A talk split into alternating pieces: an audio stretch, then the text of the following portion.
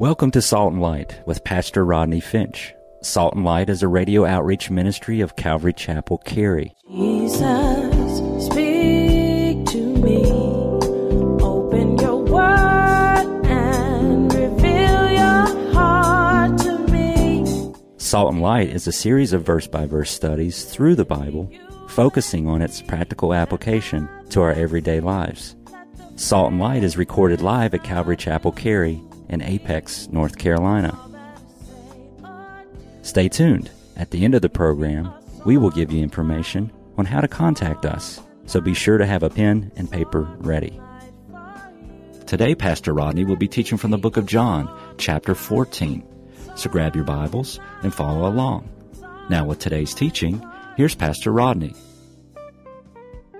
If you've been with us, you know that we're in the upper room. It's Thursday night, the night of the Last Supper, the night Jesus would be arrested and taken to Golgotha or Golgotha and hung on the cross. And while Jesus and his disciples are in the upper room, Jesus has been telling them that he is leaving and that they can't come down. Well, the disciples are bewildered and befuddled and baffled. You haven't heard that word in a while, have you? Befuddled. Write it down. Befuddled and baffled and confused because the one they loved and was willing to die for was going away. Chapter 14, verse 1, Jesus says, Let not your hearts be what, saints? Trouble. We talked about this last week, and I'm going to encourage you. Uh, if you missed this teaching, you should probably uh, stop by the bookstore as uh, we got a lot of good feedback uh, from this teaching uh, last week in John chapter 14 verses 1 through 6. If you were with us last week, you know that Jesus launches an entire chapter to comfort the disciples. Chapter 14, I told you, is known as the comfort chapter because Jesus is stacking comfort upon comfort upon comfort. And he tells them that he's going to leave, but he won't leave them orphans, that he's going to send the comforter. And who is the comforter?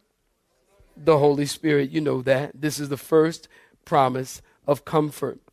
Well, this morning, this afternoon, Jesus continues to comfort the disciples by giving them three revelations of comfort. Got a pen? Three revelations of comfort. Number one, here's our outline for today. Number one, the revelation of his person to them. The revelation of his person to them. We're going to find that in verses 7 through 11. And then number two, the revelation of his power in them. We'll talk about that in verse 12 his person to them, his power in them, and then finally the revelation of his promise for them. Verses 13 and 14. Three revelations of comfort his person to them, his power in them, and the revelation of his promise for them. I've titled this sermon, Jesus is God. Can somebody say amen? Jesus is God. Look at John chapter 14, saints. We pick up in verse 7. If you're looking at verse 7, say amen. amen. Some of y'all ain't looking. If you're looking at verse 7, say, I'm looking at verse 7. That's sweet. Got to come like a child. That's sweet. I'm glad you're looking at verse 7, young person verse 7. Jesus says, If you had known me, you would have known my Father also, and from now on you know him and have seen him. And Philip said to him, Lord, show us the Father, and it will be sufficient for us. And Jesus said to him, Philip, have I been with you so long, and yet you have not known me? He who has seen me has what, saints? Seen the Father. So how can you say, Show us the Father? Do you not believe that I am in the Father and the Father in me?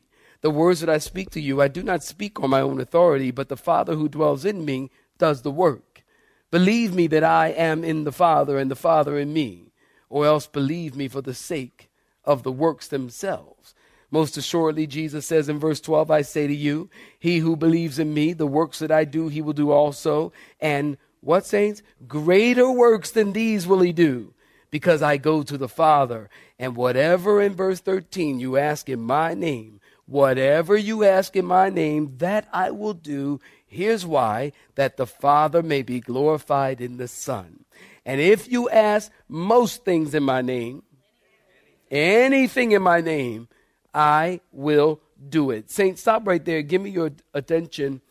If you were with us last week, you know that the disciples are filled with worry and anxiety because Jesus is going away, as I said. And Jesus said, Let not your hearts be tarazo. I told you last week the word tarazo, T A R A S O O, is a Greek word for agitated or stirred up. Let not your heart be tarazo, agitated or stirred up, Jesus said. He said, Jesus says, I know you're already troubled. Stop being troubled. That's how it reads in the Greek.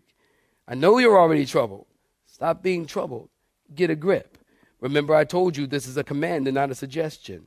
I also told you when God gives you a command, He also gives you the built in capacity to, to follow through and keep that command.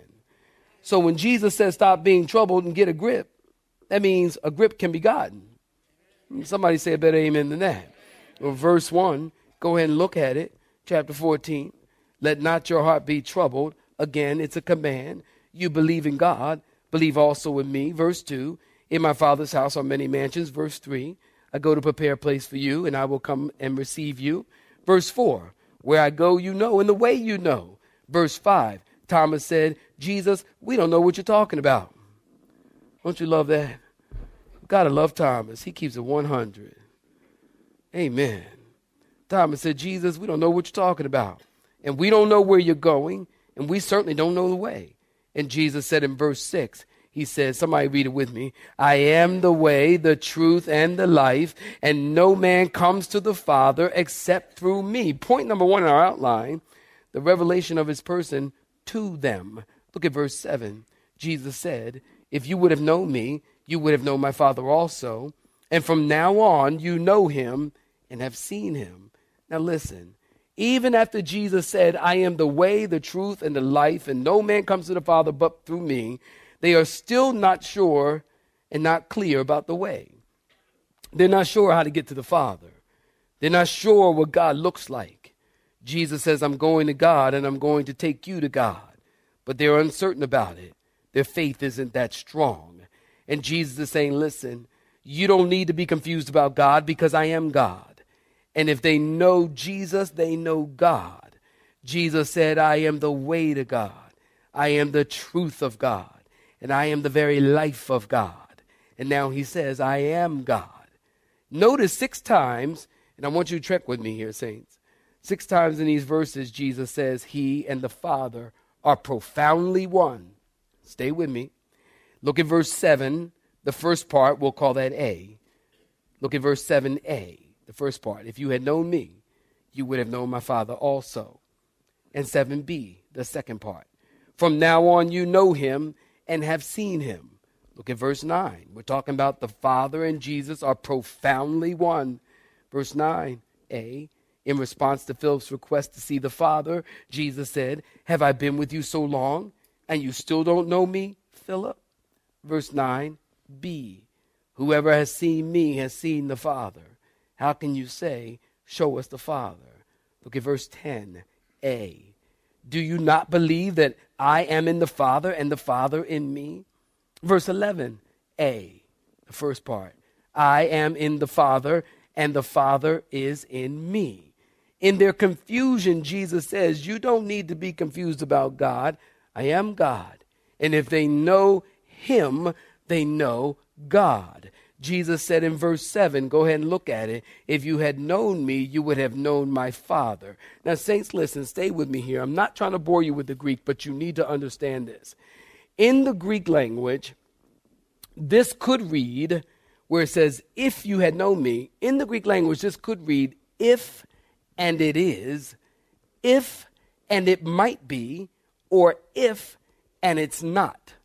Uh, you remember Jesus' uh, temptation in the wilderness, and you remember Satan said, If you are the Son of God, then turn these stones into bread.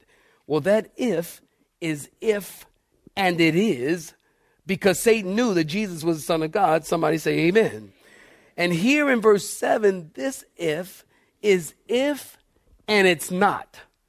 In other words, if you had known me and you don't, you would have known my Father. To some degree, they had some knowledge of Jesus, but it was limited. They declared him, you remember, they declared him to be the Messiah. They declared him to be the anointed one. You remember Jesus said, Hey, fellas, what's the word on the street about me? Matthew 16. Jesus said, Hey, fellas, what's the word on the street about me? Who do men say that I, the Son of Man, am? And the disciples said, Well, some say that you're uh, Elijah, and some say you're that prophet. And then Jesus said, But who do you say that I am? And don't you remember Peter piped up and said, You are the Christ, the Son of the living God? And Jesus said, Pete, you didn't come up with that on your own. God gave that to you. My Father gave that to you. Jesus is saying, if you knew the depth of my person, you know the Father also. And the reason you are so puzzled about the Father is because you have some loopholes in your understanding of me. Because if you fully knew me, you'd fully know the Father. Are y'all still with me? Jesus says, when I'm talking to you about going to the Father's house and there's a place for you there, you wouldn't worry about how to get there or the details if you really knew me. Because if you really knew me, you know the Father. Don't you remember John 10 30? Jesus said, I and the Father are what? One. You know, we've heard people, I don't know, have you heard people say that Jesus is a manifestation of God? Now, I've heard people say that. Jesus is a manifestation of God. Listen, Jesus is not a manifestation of God. Jesus is not, are you listening? Is not a manifestation of God. Jesus is God manifest. Oh, you need to write that down. Jesus is God manifest. And there's a difference. You see, the manifestation of God means that Jesus reflects God, or that Jesus reflects the attributes of God, or that Jesus is some small sample of God, like a chip off the old block. Can I tell you something? Jesus is not a chip off the old block. Uh-huh, more than 10 people need to say amen. He's not a chip off the old block. Jesus isn't a manifestation of God. Jesus is God manifest. That means he is God in essence. I'm trying to help you with your theology here. You got to get this down, all right? He is God in essence.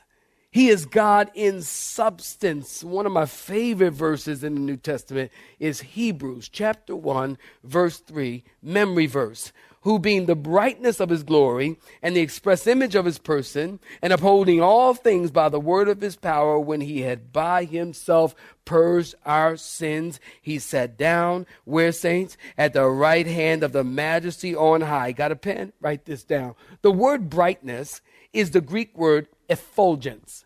Effulgence. E F F U L G E N C E. Effulgence. And this word means the outshining in other words, Jesus is the outshining or the radiator of the glory of God. He's not the reflector of the glory of God because a reflector bounces something off of something. Amen. Amen. Pray for me. When you out running, some of y'all run at night. Don't know why you do that, but you run at night and you wear the clothes, the reflector clothes. Don't they have like the reflector clothes? Um, yeah, they're called reflector clothes, I guess. They, and they got reflector stuff on them, right?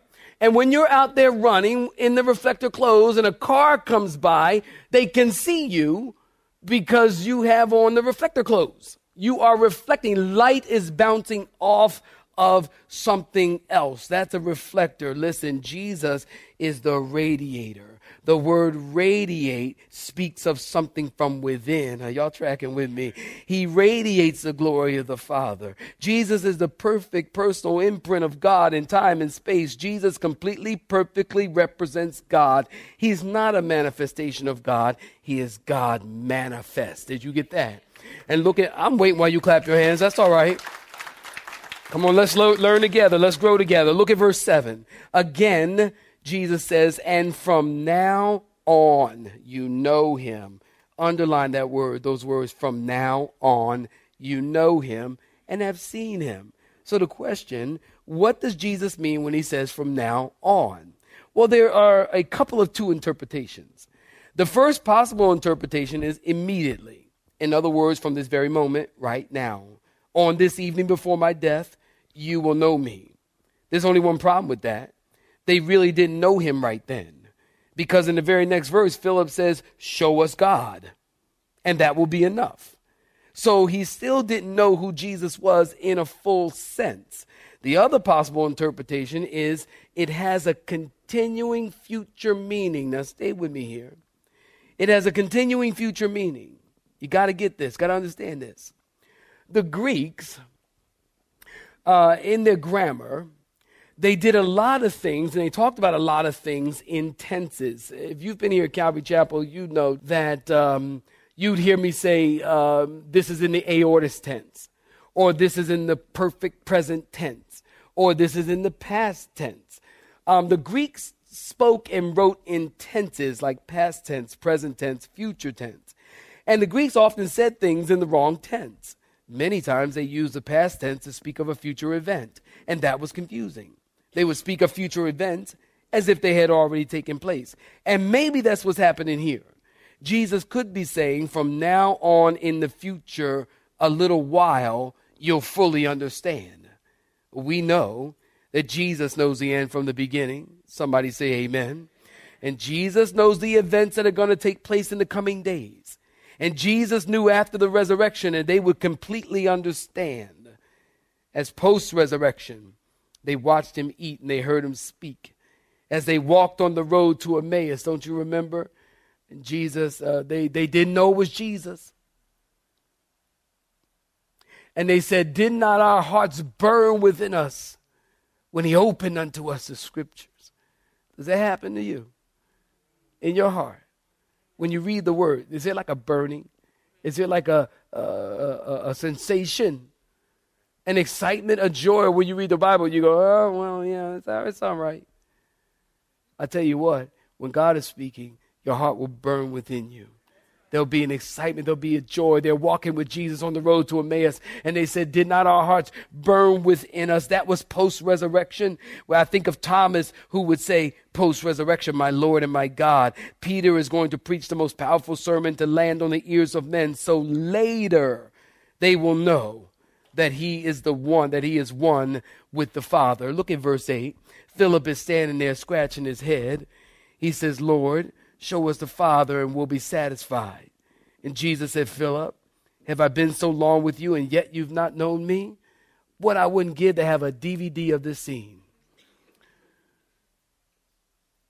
Because what you have to get here is the pathos. Pathos is Greek for passion.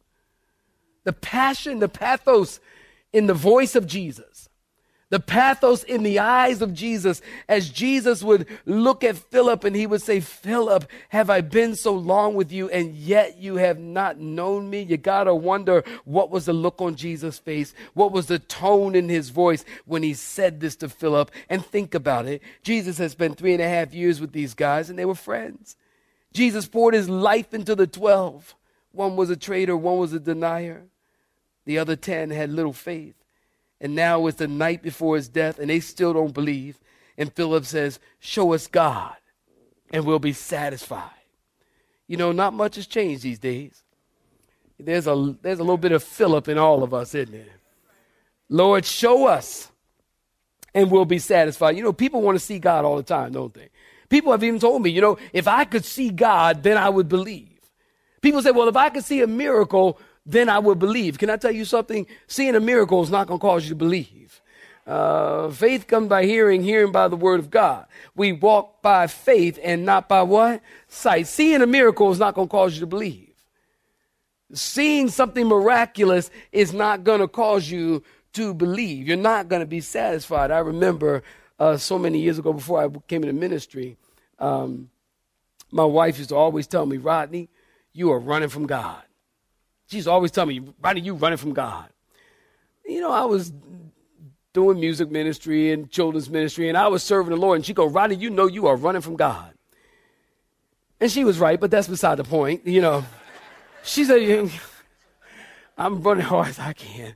And, uh, she, she and, then- and then my mom, she, before I was in the ministry, before I was like, you know, really preaching and that kind of thing, you know, my mom would be like, Ronnie, you are running from the Lord. You know God got a call in your life, boy. You need to submit to God and you ain't never to be happy till you submit to the Lord.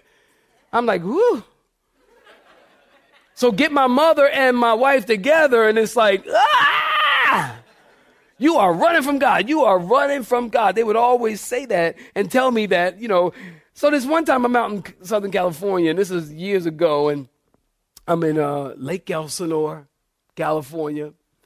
And I'm walking into the Home Depot. I'll never forget this. I'm walking into the Home Depot, and these two little black ladies were walking in too. They're about this high.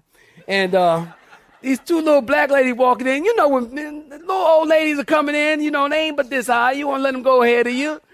So they, you know, the doors open up, and I'm like, uh, you know, you look at people kind of cordially and go, hey, how you doing? After you, after you.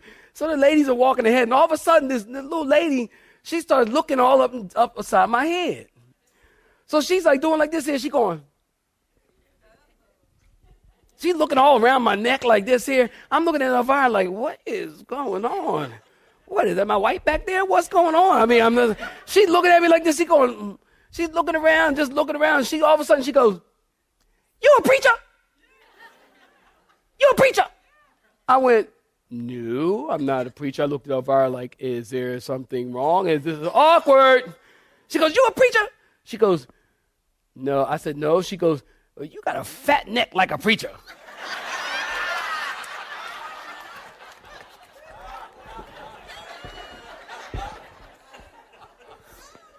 And this, of course, I mean, I was like a lot heavier then. And she goes, You got a fat neck like a preacher. And I said, I, I didn't know whether that was a compliment. I'm thinking, Is that a compliment? What, what, what is that? You know, she said, You know, you just look like a preacher. And, and, and, and you know, and, and, and, and I remember saying to my wife, I said, you know, I never wanted to be in ministry. Listen, there is nobody more surprised that I am in ministry preaching the word of God here on June 15, 2014, on Father's Day here at Calvary Chapel than me. I am shocked. Matter of fact, people who know me from my neighborhood, when they find out I'm a preacher, they laugh. They're like, that can't be right. That can't be. Rodney?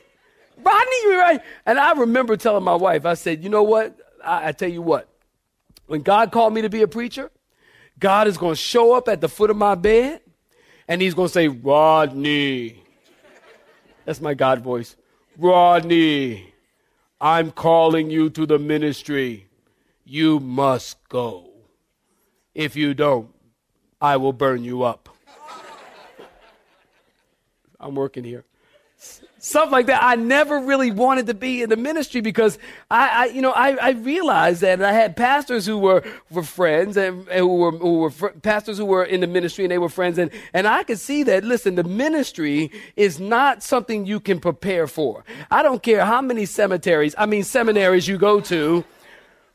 And I don't care how many D- MDivs that you get, you cannot prepare to do this. This is a calling. This is something that God, uh, this is something that God has to equip you for and something that God has to call you to. And if God doesn't equip you and God doesn't call you and God doesn't send you, you are laboring in vain.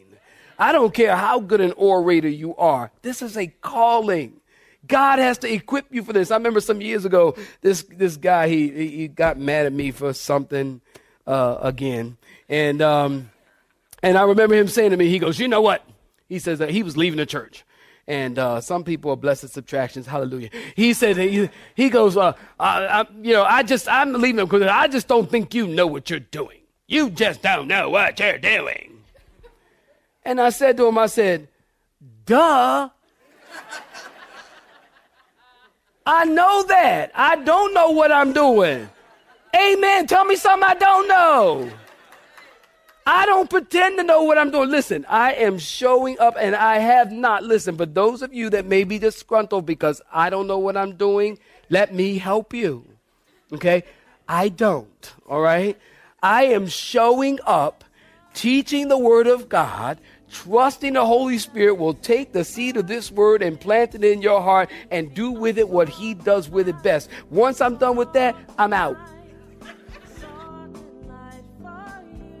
You have been listening to Salt and Light, a radio outreach ministry of Pastor Rodney Finch and Calvary Chapel Cary, located in Apex, North Carolina.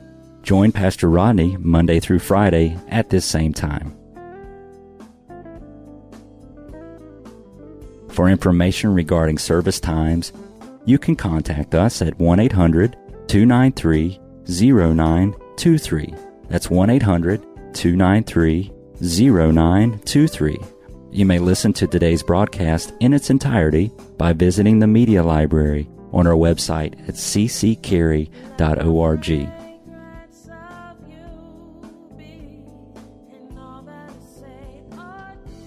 We would like to thank you for tuning in to Salt and Light and pray that you have been blessed. Until next time, may you be salt and light.